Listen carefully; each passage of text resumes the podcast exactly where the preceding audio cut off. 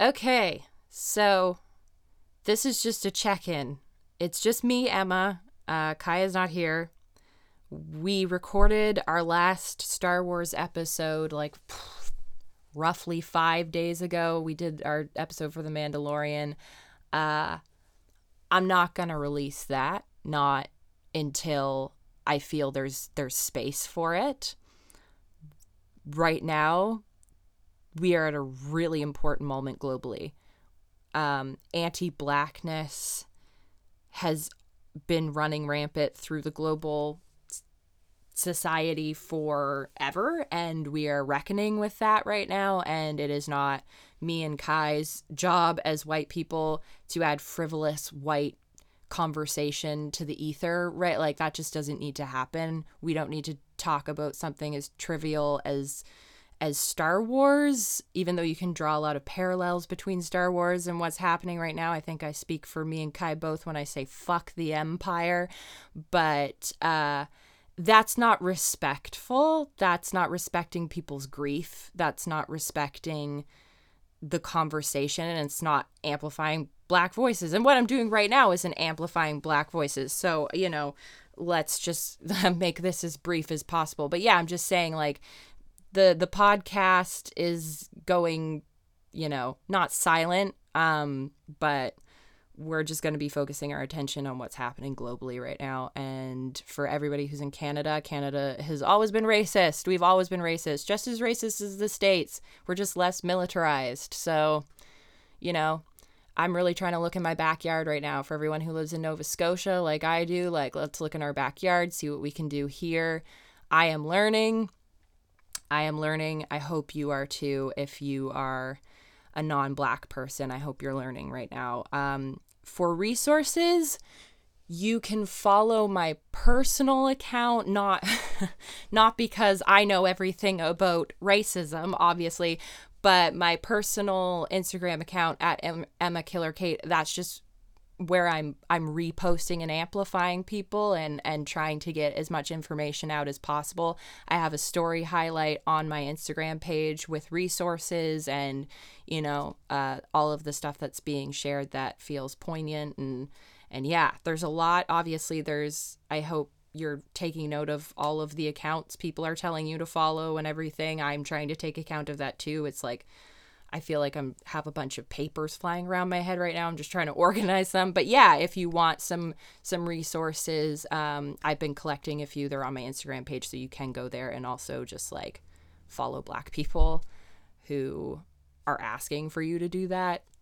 Um, don't just do that unsolicited, but like yeah, listen to Black people right now. I think we all need to be reminded of that, how important that is, and what listening really looks like which, oh, okay. I do want to say one thing to any white people who might be listening. Um, it has been called upon for us to talk to each other and challenge each other's uh, racism that we all have within us. We all have it. Okay, we were were born in a racist system. We're white people who privilege from a racist who have privilege because of a racist system, and we in you know, we're where we are now because of nepotism. We were born into the position that we're in now, and it's our job to like correct that and tear that down because we have the wheel. I think Miles Gray, who is a co host of a podcast I listen to called The Daily Zeitgeist, he was saying, like, white people, you have the wheel now. Fucking steer the ship in the right direction. Stop going off the road. um, which, like, yeah, uh, we have a duty to do that. But I just want to say, like, I know that there's a lot of white people right now who are like yelling and screaming at other white people. And I'm not saying that isn't justified in some cases. Um, I think there are definitely like white people that unfortunately can't be talked to and i think we still have responsibility to like protect people of color from those dangerous racists and like the really bad people among us um but like I do understand that there's some situations where like there's people you can't talk to, but like I don't think that's the majority. And we're being called upon to talk to each other and bring each other in cuz that's what is going to lead to a less racist world and a less anti-black world. Um, so, just for some of the people I've seen who've been like really angry and yelling at white people, please ask yourself if that's an effective way to bring white people truly into the cause of anti racism and anti black oppression. Like, really make sure that everything that we're doing right now, and I say we because I am completely included in this, I'm a white person. We have to check our motivations in everything we're doing be very careful. Virtue virtue signaling is so easy to do. It's so easy to do to other white people. It's so easy for us to do that for our friends of color and our black friends. Really make sure that you are always always always centering the root of the cause which is bringing people into anti-racism bringing each other in to anti-oppression. That is so important. So just watch your tone. And I know, like, we can't tone police people of color right now. People of color are grieving, people of color are hurt, they're frustrated, they're angry, and they're entitled to everything. All of that. Absolutely no debate. But white people, this is not about our emotions. Not one part of this is about our emotions. And we need to remember that when we're talking to each other. I know there are exceptions. I know there are nuances for people, white people who have abusive parents, etc. I, I understand that. But like when you're making broad Facebook posts or Instagram posts just being like, You're a bad person. I don't like you. Da da da da da. I see you not posting. You suck. That's not bringing people into the discussion. And who is that helping at the end of the day? You know, there are truly bad people that we need to call out and we need to call out the not bad people. But like, again, I just implore you to think about what will actually be effective. And I'm going to try and remember this too. I'm going to try and remember this too. I'm holding myself accountable too. And I hope we're holding each other accountable and we're having these conversations with ourselves.